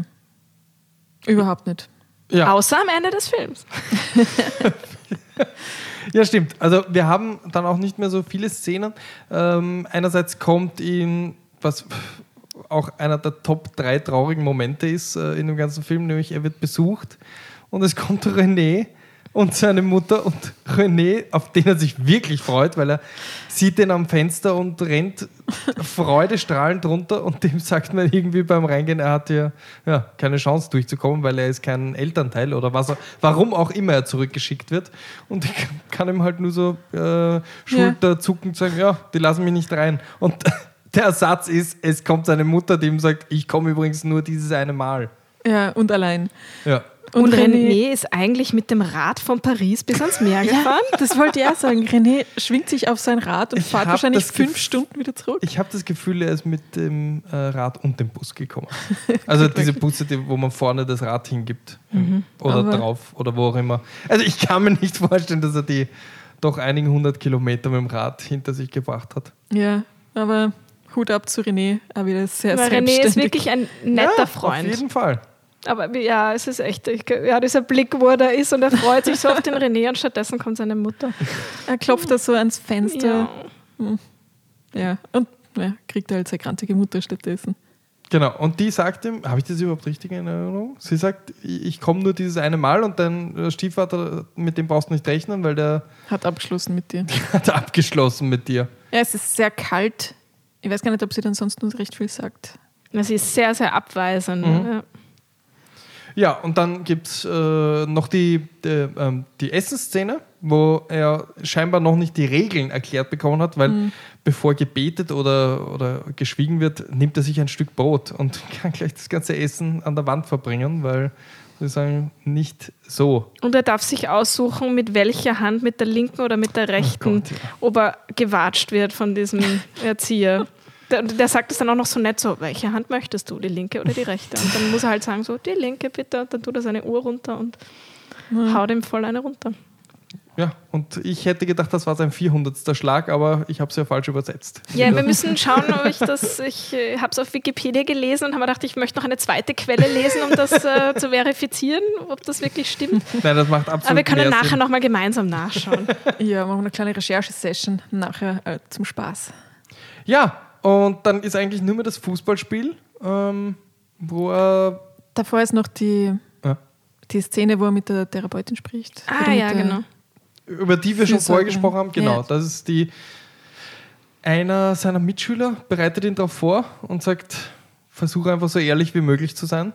Ja, weil Also ich glaube, sonst, sonst hätte man diese Szene auch, also ich fand das total wichtig, dass er dieses Briefing bekommt, weil ich als Zuschauer hätte mir sonst gedacht, warum ist er auf einmal ehrlich zu der? ja, er ist Seiner vollkommen Fremden. wirklich sehr ehrlich. Ja, Erzählt er von seinen Erfahrungen mit Prostituierten und dass viele Jungen aus seiner Klasse halt schon ihre Jungfräulichkeit verloren haben und wie das, das bei ihm halt irgendwie hat es nicht, nicht funktioniert, aber sowas würdest du ja nicht erzählen. Und ab, dann halt auch über seine Eltern in seinen eigenen Worten, Mhm. wie sein Leben zu Hause tatsächlich ausschaut. Und eigentlich erfährt man da zum ersten Mal seinen Hintergrund. Also kurz Mhm. bevor es nicht zehn Minuten bevor der Film zu Ende ist, erfährt man eigentlich erst, was ja genau, also wa- was da wirklich in der Familie alles vorgefallen ist. Also Ja. diese ganzen Erklärungen, die ja oft so am Anfang in den ersten zehn Minuten des Films, wenn die Figur vorgestellt wird, dass man das alles weiß, aber da erfährt man es eigentlich echt erst zu Ende. ja. also wirk- wirklich so dieses oft zitierte, äh, die letzten Puzzlestücke für uns werden so zusammengesetzt. Und ja, ich habe es eh schon vorher gesagt, für mich ist das besonders Traurige, dass man sich bis zu diesem Zeitpunkt nur denk denkt, er kann diese Umstände höchstens erahnen, aber er weiß sie genau. Also Ja. er weiß genau, wie seine Eltern ihn, warum er dort ist und warum er lang nicht dort war und ja. Und er erzählt das auch so, also gar nicht so, dass er eben, dass er jetzt drüber nachdenken muss, was er erzählt, sondern erzählt das so ganz normal, ja, ähm, so. meine, genau, und meine Mutter hat sich mit der Großmutter gestritten, weil die Mutter wollte ihn halt abtreiben und da war die Großmutter dagegen. Also er erzählt das alles so, so Genau. also ohne nachzudenken, es ist ihm alles sehr klar, was er sagt. Ja? Das erklärt er, diese eigenartige, dieses, ähm, diese Dynamiken zu Hause, weil er wirkt für mich eher wie ein, so eine Art Mitbewohner, der aber trotzdem ähm, gemaßregelt werden muss von seinen anderen Mitbewohnern, aber nicht wie ein Kind, das sich halt darauf verlassen kann, dass es aufgehoben ist und sicher. Deshalb verschwindet er so aus dem Leben seiner Eltern, also es wäre selbstverständlich, dass er halt nicht nach Hause zurückkehrt. Das ist kein großer Schmerz dabei. Oder zu dem Zeitpunkt halt schon nimmer, weil die, es ist jetzt nicht was Schlimmes passiert und deshalb bricht er mit seinen Eltern, sondern es wäre es ihm eh schon immer klar gewesen, dass das jederzeit passieren kann. Ja. Das ist, und der Tonfall ist so, und den, dieses, dieses Wort habe ich immer groß in Leuchtbuchstaben vor mir, wenn ich an Franzosen denke, wie sie reden und Franzosen, es ist so salopp. Weißt du? Dieses bo. Es ist, wie es ist. Scheiß dich nicht an. Ja, okay, ich bin erst zwölf und klar, das mit der Prostituierten hat nicht funktioniert und ja, ab jetzt bin ich auf mich allein gestellt. Oh, oh, oh, oh. Du? Aber jetzt gib mir einen Kaffee. Ja, aber es ist deshalb keine großartige Aggression bei ihm zu spüren. Ne? Muss man ihm auch zugute halten. Ja. Ja, und dann ist, glaube ich, endlich dieses Fußballspiel, also endlich, ähm, dann kommt dieses Fußballspiel, er, es gibt äh, einen Eckball, er nutzt die Chance, haut ab. Ja, Durch den Durch Zaun. den Zaun. Richtig. Durch den Zaun und läuft und läuft und läuft in einer wunderschönen äh, Kamerafahrt. Ich weiß nicht, auf den Bildern, die ich so gesehen habe, ist es wie, wie ein Strandbuggy, auf dem die Kamera drauf ist. Und ich denke mir, wie haben sie es geschafft, das so ruhig zu filmen alles? Muss ja unglaublich, aber egal. Ähm, leichtere Kameras als damals, dafür ist ja auch die Nouvelle Vague und so. Aber er rennt zum Meer. Ja, er kommt beim Meer an, natürlich komplett bekleidet, zieht sich nicht aus, rennt mit den Schuhen ein paar Meter ins Meer und dann dreht er wieder um. So, ah, das ist überhaupt nicht so geil, wie wir das vorgestellt haben. Nicht einmal das. Nicht einmal das. Und dann, ja. Was haben die alle mit Meer? Es ist nass und kalt. Ja, aber ich glaube, er weiß einfach nicht, also was selber, was er damit anfangen soll. Er ja. will einfach mal weg und ich habe mir eben gedacht, wie, wie geht dieser Film jetzt aus? Wir haben nur mal ein paar Minuten und dann mhm. eben erreicht er das Meer und schaut noch einmal in die Kamera und das Bild bleibt stehen und es steht Ende. es steht Fahr. Fahr, ja. Entschuldigung, nein, ich glaube, das ist so, dieses Bild ist für, ich würde jetzt sagen, Amerikaner der, der Inbegriff für einen Kunstfilm, oder? Dass ein Film so endet. Dass es A, schwarz-weiß ist, dass es B, offen endet und dass drittens, also und C, fin, da steht. es hätte nur noch gefehlt, dass dann ein Fragezeichen kommt. Aber ich glaube, die Simpsons haben das auch aufgenommen in dem Film, wo Nelson Manz einen Film für, über sich selbst macht. Äh, habe ich auch gelesen, dass sie das der, zitieren. Und ja. genau, ich habe es nicht gelesen, ich bin mit den Simpsons aufgewachsen. Und das ist ähm, Nelson, ja. also und das, das, meine ich auch mit dem Inbegriff eines Kunstfilms, weil Nelsons Film ist natürlich ein Kunstfilm und auch in Schwarz-Weiß, wenn mich nicht alles täuscht. Und er schaut auch in die Kamera und läuft ins Meer. Und er sagt aber noch dazu, ich bin am liebsten im Meer, also wenn ich weinen will, gehe ich am liebsten im Meer, weil da wirken meine Tränen so klein. Das ist nur ein Satz, der noch gefehlt hätte bei Truffaut. Ja, man fragt sich, was er macht, weil ich mir auch gedacht habe, geht er jetzt einfach ins Wasser und ertränkt sich? Ich, also nein, ich habe echt das Gefühl gehabt, äh, nicht, dass er das Meer einmal sehen möchte. Also ich glaube, das kann jeder für Sondern er läuft halt einfach bis zum Ende der bis Welt. Bis zum Ende seiner Welt. Genauso ja. habe ich das empfunden. Mhm. So. Und er kommt aber nur fünf Minuten weit. Und dieses, okay, wirklich jetzt, weiter geht's nicht. Da, das ist meine Begrenzung. Und das, also so habe ich den, den äh, Blick ein bisschen interpretiert. Und halt auch gleichzeitig die Weite des Meeres als irgendwie so die, dass es ja. noch unbekannte Möglichkeiten vielleicht ja, für ihn ja. gibt. Und der Frei, also und äh, Sie küssten und Sie schlugen ihn ist ja nur der erste Teil des von diesem Antoine Dornell-Zyklus und ja. ich werde mir diese anderen Filme auch versuchen anzuschauen, weil ich wissen möchte, wie es weitergeht mit Antoine. Genau, es ja. gibt insgesamt fünf. Äh, vier davon sind äh, Langfilme, also normale Spielfilme. Drei davon kommen, ähm, ich will ja auch nicht zu viel verraten, es ist einfach sein Erwachsenenleben, aber es wird wesentlich äh, humoristischer und amüsanter. Es ist dann nicht mehr ganz so ich, ich, weiß nicht, ich mag das nicht negativ klingen lassen, weil das Schöne an dem Film ist ja diese Schwere und diese Trauer, aber gleichzeitig, dass es, dass es doch irgendwie beschwingt ist. Das, das, ich weiß nicht, woran es liegt, ob es an der Musik liegt oder, oder wie, wie sie reden, wie es erzählt ist, aber es wirkt doch nicht wie, mir fällt jetzt nichts anderes ein, aber wie ein, äh, ein, ein Bergmann-Drama, das einfach mhm. nur wo du dann danach denkst, ja, okay, ich, ich ritz mich jetzt, weil ich halte die Welt nicht mehr aus. Aber du lachst ja auch viel in dem Film. Ja. Ob das jetzt ist bei, ich, ich glaube nicht, dass er Abu heißt, aber nennen wir ihn weiterhin Abu. Ob das bei ihm ist oder wie er über sich selbst redet. Es gibt, Nein, so viele, Abu. es gibt so viele Szenen, die so beschwingt sind. Mir fällt leider kein anderes Wort ein. So, ja. Ähm, leichtfüßig. Leichtfüßig. Zeitlos leichtfüßig. Mhm. Das, ich, also zeitlos ist der nächste Begriff. Ähm finde ich auch, weil ich finde, der Film ist auch, wie er, diese, wie er die, die Figuren darstellt. Ja. Zum Beispiel, dass man auch so viel erfährt über Mutter und Vater und die Lebensumstände. Also ohne, dass die jetzt wirklich viel, viele Filmminuten hätten. Mhm. Aber es ist einfach, also das, ich finde, dass das halt auch voll aktuell ist, diese also was aktuell bleibt, ist einfach vernachlässigte Kinder und eine Gesellschaft, die eigentlich anstatt die Kinder zu fördern, mhm. sie kaputt macht mit Autorität. Und eben, was mir auch gefallen hat, ist diese, eben die Figur der Mutter, die ich, also ich finde, die ist echt faszinierend. Nicht nur, weil sie jetzt irgendwie so eine schöne Frau ist und gleichzeitig irgendwie so kalt, dass sie voll differenziert ist, weil ich finde, in den Filmen aus der Zeit hat man das ja auch nicht so oft, dass die Frauenfiguren differenziert sind und man nachvollziehen kann, wieso sie auch in so einem Korsett ist, aus dem sie also an dem sie kaum Handlungsmöglichkeiten hat, dass mhm. sie da mhm. verheiratet ist mit diesem, mit diesem äh, Mann, wo die Ehe nicht glücklich ist. Also sind alle eigentlich so eingeschränkt von den Umständen und das macht das so bedrückend. Weil, mhm. Und vielleicht sind deswegen die anderen Filme auch ein bisschen leichtfüßig, aber da ist er halt erwachsen, da kann er handeln. So ist er ja einfach nur immer den Menschen und den Umständen ausgeliefert. Obwohl er für das, dass er ein Kind ist, maximal viel agiert und handelt. Stimmt, ja. das stimmt. Also er, ist und er ja kommt auch einfach zwei Nächte nicht nach Hause. Stimmt, das ist eigentlich sehr viel Handlungsmöglichkeit. ja? Immer das, was Die Ultimative, das ja. Ultimative eigentlich. Ja, aber äh, er kommt halt doch, so wie er mehr dann am Schluss immer wieder an seine Grenzen. Also es auch, gibt er hat natürlich ja. Möglichkeiten, so wie wir alle, aber ja. Ja, aber er ist nicht passiv. Das Nein. ist er nicht, obwohl er ist irrsinnig resilient, mhm. weil man nie das Gefühl hat, er, er bricht an diesen Umständen Mhm. oder an äh, driftet ab ins Gewalttätige, ins wirklich Kriminelle. Und deswegen finde ich, also hat der Film auch, also er ist wirklich bedrückend oder macht einen traurig, aber dadurch, dass man nie so, also es ist manchmal fast neutral, wie er diese, all diese sch, äh, sch, schlimmen Szenen erlebt. Also es wird nie so dramatisch geschildert, dass man, oder dramatisch gefilmt, dass man da voll mit seinem Gefühl reingeht und die ganze Zeit weinen könnte, außer halt bei dieser einen, wo es wirklich also Emotion auch gemacht wird, ist mit, diesem, mit dieser Fahrt im, im, äh, in diesem Polizeiauto, wo Ja. er dann auch einmal weint, also wo du ihn eigentlich wirklich einmal emotional siehst Mhm. und wo er halt wirklich so richtig puh, so eine französische Filmmusik drunter gelegt ist. Eben. Sie hätten auch eine italienische nehmen können, aber sie haben sich für eine französische entschieden. Bolcho es Truffaut. ja, ähm, was wollte ich jetzt noch sagen?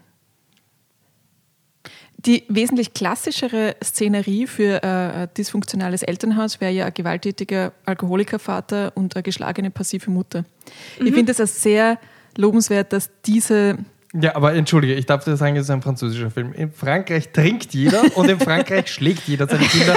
Ist das wirklich dysfunktional, wenn man das darstellt? I don't know. Na gut, aber die, äh, das Leid, das man empfindet unter einem äh, Haushalt, der Ich weiß, extreme du Gewalt hat, ja, das äh, muss damals schon auch irgendwie bekannt War gewesen sein. ein billiger Lacher, den ich mir holen wollte. Okay, du hast ihn gekriegt. Mission accomplished. Okay?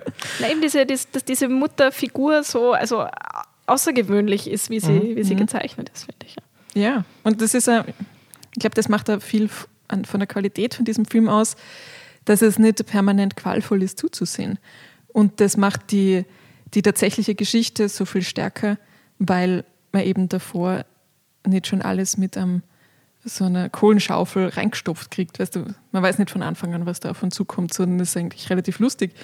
Am Beginn, als er darauf geht in die Wohnung, da kommt sein, Stie sein Stiefvater und ist eigentlich voll hetzig und reißt dann irgendwie solche Witze über die Mutter, ob die schon wieder krantig ist und, ähm, und sucht nach seinem Atlas. Es hat irgendwie so slapstick-mäßige Elemente fast schon, oder einen Ansatz zumindest davon.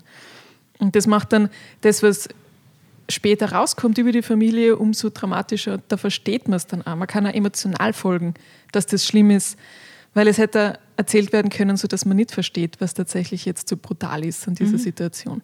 Und gleichzeitig wird es auch so dargestellt, dass es ja nicht außergewöhnlich ist, weil es seinem Freund René ja genauso geht, dass er vernachlässigt wird. Ja. Allerdings auch unter anderen Voraussetzungen, dass er halt dieses reiche Elternhaus hat, wo die dann aus anderen Gründen sich aus der Verantwortung stehlen. Und ich finde den Film, weil du sagst, er ist nicht permanent bedrückend, wenn man ihn, wenn man ihn anschaut. Ich finde, er ist wahnsinnig poetisch. Also das, das, das ist eine Freude, den anzuschauen. Ja.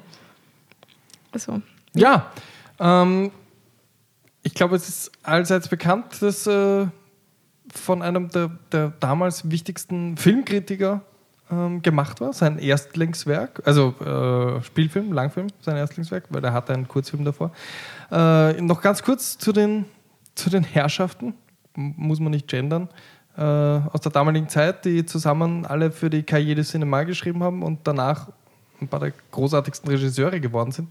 Da reden wir von Chabrol, Rivette, äh, Godard und eben seinem Spezi Truffaut, die alle quasi unter der Schirmherrschaft vom André Bazin und ich glaube, auch da sind wir wieder sehr autobiografisch beim Antoine Douanel. Der Truffaut hat sein Leben lang eine Vaterfigur gesucht, die er im, ähm, im Bazin gefunden hat. Äh, genauso wie Rivette, der ähm, quasi ihn aufgenommen hat. Ähm, im, in seinen 20ern, glaube ich noch, äh, sein Potenzial erkannt hat, weil geschrieben hat er ja immer schon. Und ich nehme an, was du jetzt sagen wolltest, tragischerweise, also während seiner, seiner äh, Kritikerlaufbahn hat er ihn noch verfolgen können. Und dann eine Woche bevor oder eine Woche danach, Bevor. bevor die äh, Dreharbeiten zu dem Film begonnen hat, wo er sich quasi das Geld ähm, auch mit äh, Bassins Hilfe zusammengekratzt hat für dieses erste Projekt. Und ja, hat er leider nicht mehr erlebt, ist äh, in seinen 50ern gestorben.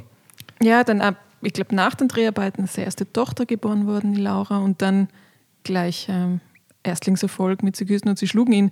Also wirklich aufregendes Jahr für ihn. Ja, ja. In Cannes, äh, Standing Ovations, da ist er gestanden und der kleine ähm, Jean-Pierre Léo ist, glaube ich, zur Bühne getragen worden vom Publikum. Das ist, sehr schön, ist wirklich sehr schön, weil ich meine, bis zu dem Zeitpunkt, du bist ein Kritiker, du hast kein gutes Haar gelassen am französischen Film der Gegenwart. Er hat wirklich alles verrissen. Er hat gesagt, die einzig großen Meister sind Hitchcock, sind Hawks, sind Ford. Die ganzen Amerikaner, über die wir hier lachen, sind eigentlich die wahren Meister. Und wir sollten über euch lachen, ihr französischen Regisseure. Und genau vor diesen Leuten präsentiert er auf einmal seinen Film. Ich glaube, da wäre mir auch ähm, die, äh, wie sagt man, da hätte ich mich auch angegackt vor der Reaktion. Ja. Und dann ich meine, müsst ihr euch das vorstellen, eigentlich sehr viel Hass und sehr viel Missgunst in diesem Raum und auf einmal geht das Licht an und tosender Applaus. Und Ja. die sagen, wow, du bist, du bist die Zukunft des Kinos, wir geben es zu. Also das muss schon ein großartiger Moment gewesen sein, nämlich für all die Leute, die auch äh, Filme in der Pipeline hatten. Ein, ähm, ähm, ein Godard, der quasi mit Truffauts Drehbuch gerade bei den Dreharbeiten war und gesagt hat, oh, okay, keine Ahnung, ob die uns überhaupt diesen Scheiß machen lassen, den wir da gerade äh, fabrizieren, oder ob es nicht wirklich die größte, größte Kunst ist. Also ich glaube, das war wirklich ein wichtiger Moment und eine Zäsur in der Filmgeschichte. Also beim französischen Film auf jeden Fall und ich glaube in weiterer Folge für die Filmgeschichte. Ich meine, so Leute wie der Tarantino, der wahrscheinlich jetzt als Autor gilt, Auteur gilt, der bezieht sich mit jedem seiner Filme auf die Nouvelle Vague. Nach wie vor. Ich meine, er hat seine Produktionsfirma Band Apart genannt, nach einem äh, Godard-Film. Ähm, ja, ich, ich glaube, man kann äh, den Einfluss von diesen, von diesen paar wenigen Filmen und von den paar Typen gar nicht groß genug einschätzen. Und Sie küssten und Sie schlugen war der erste, der Stein, der das Ganze zum. Ähm, es, es gibt auch noch Le Beau Serge von 1958 oder auch 59, was quasi auch so als einer der ersten. Äh, mir fällt aber gerade der Regisseur nicht ein, was ziemlich peinlich ist. Ich glaube, eh vom Chabrol. Also, es war einfach die Zeit, wo das alles angefangen hat. Das wollte ich nur ganz kurz ausholend über die Nouvelle Vague. Ich meine, es gibt mehr zu sagen, aber ich glaube, Ja. mehr braucht man jetzt nicht.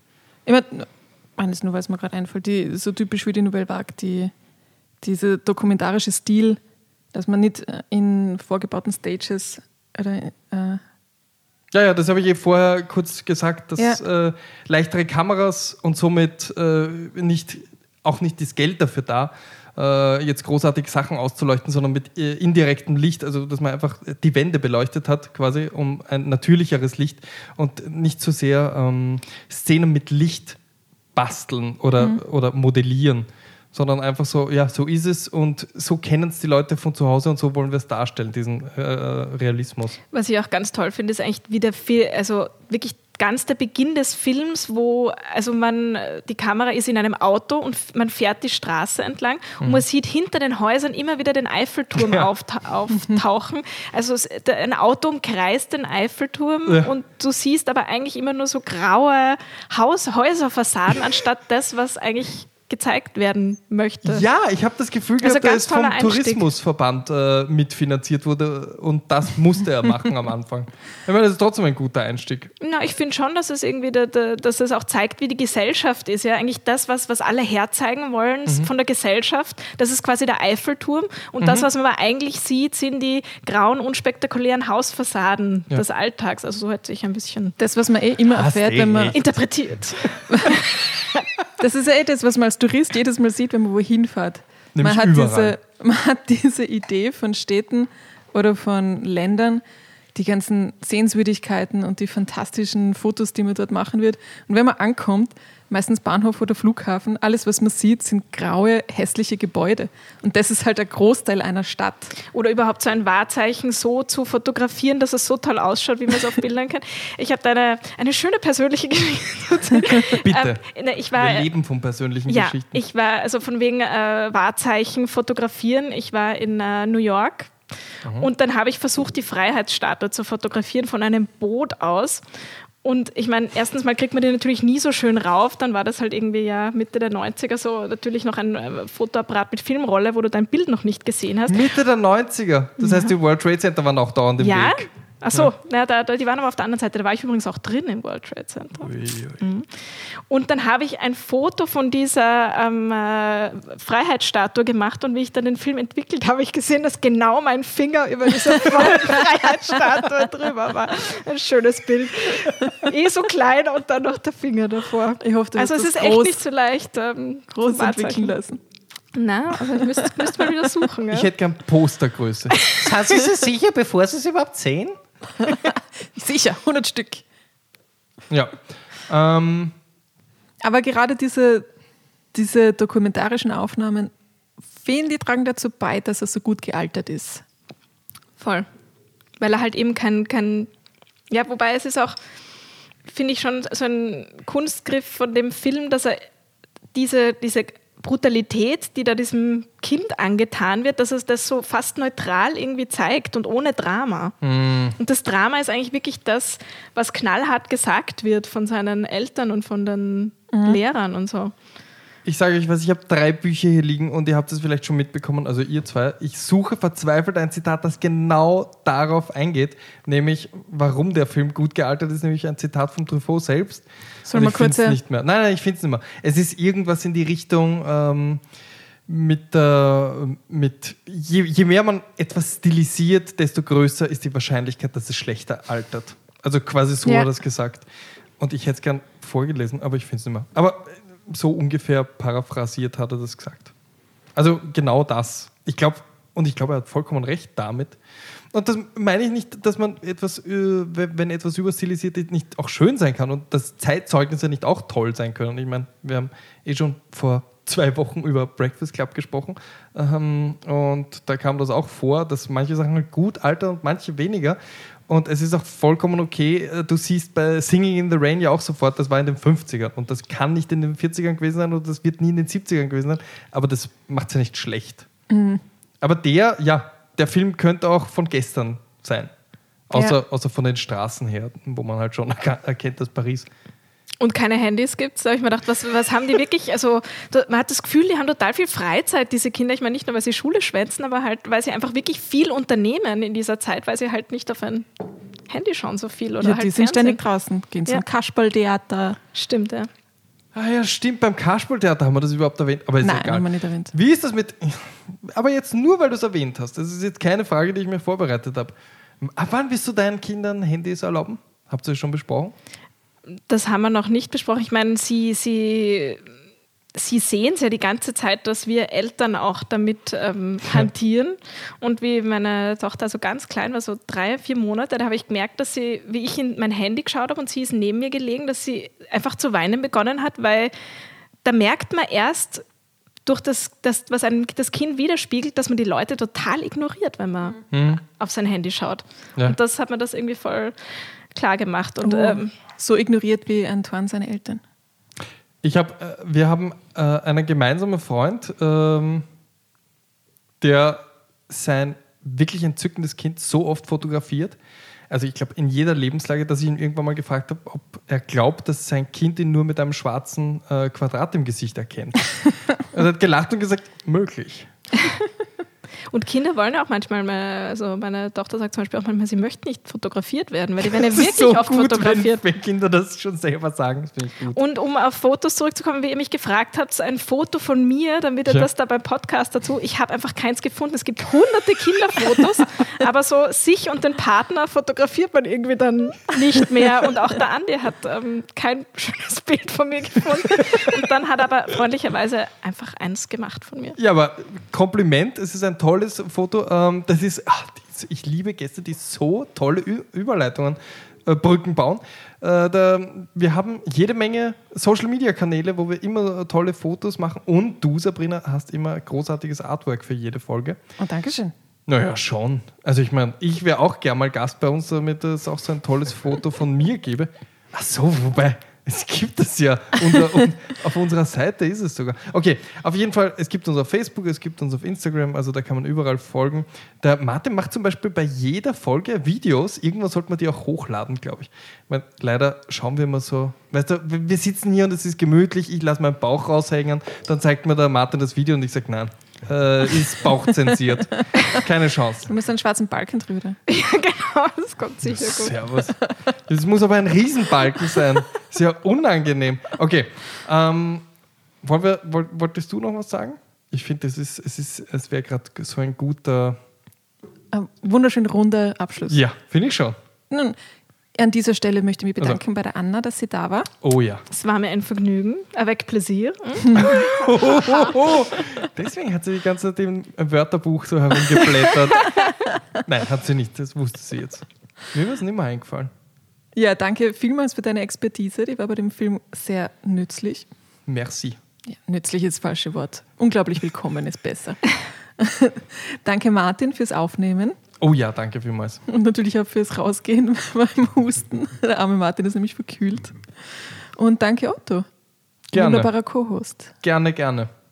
Jederzeit wieder. Hast du noch eine Abmod? Ich kann mir eine aus den Fingern saugen. Das nächste Mal in zwei Wochen besprechen wir nämlich einen meiner Lieblingsfilme und ich glaube auch einen von der Anna. Der Film, den ich am öftesten in meinem Leben gesehen habe, wie ich zugeben muss. Allerdings begrenzt auf ein paar Jahre, in denen ich das gemacht habe. Teenagerjahre. Es ist natürlich, jeder wird es erraten haben, Dirty Eis am. Dancing. Also, Ich sag's nochmal. Dirty Dancing. ja, falls ihr irgendwelche Anregungen oder Kommentare habt, schickt sie uns einfach auf otto und sabrina.derpodcast.gmail.com. Abonniert oder followt uns überall dort, wo es Podcasts gibt. Au revoir. Au revoir, Entschuldigung, ich bin reingefallen.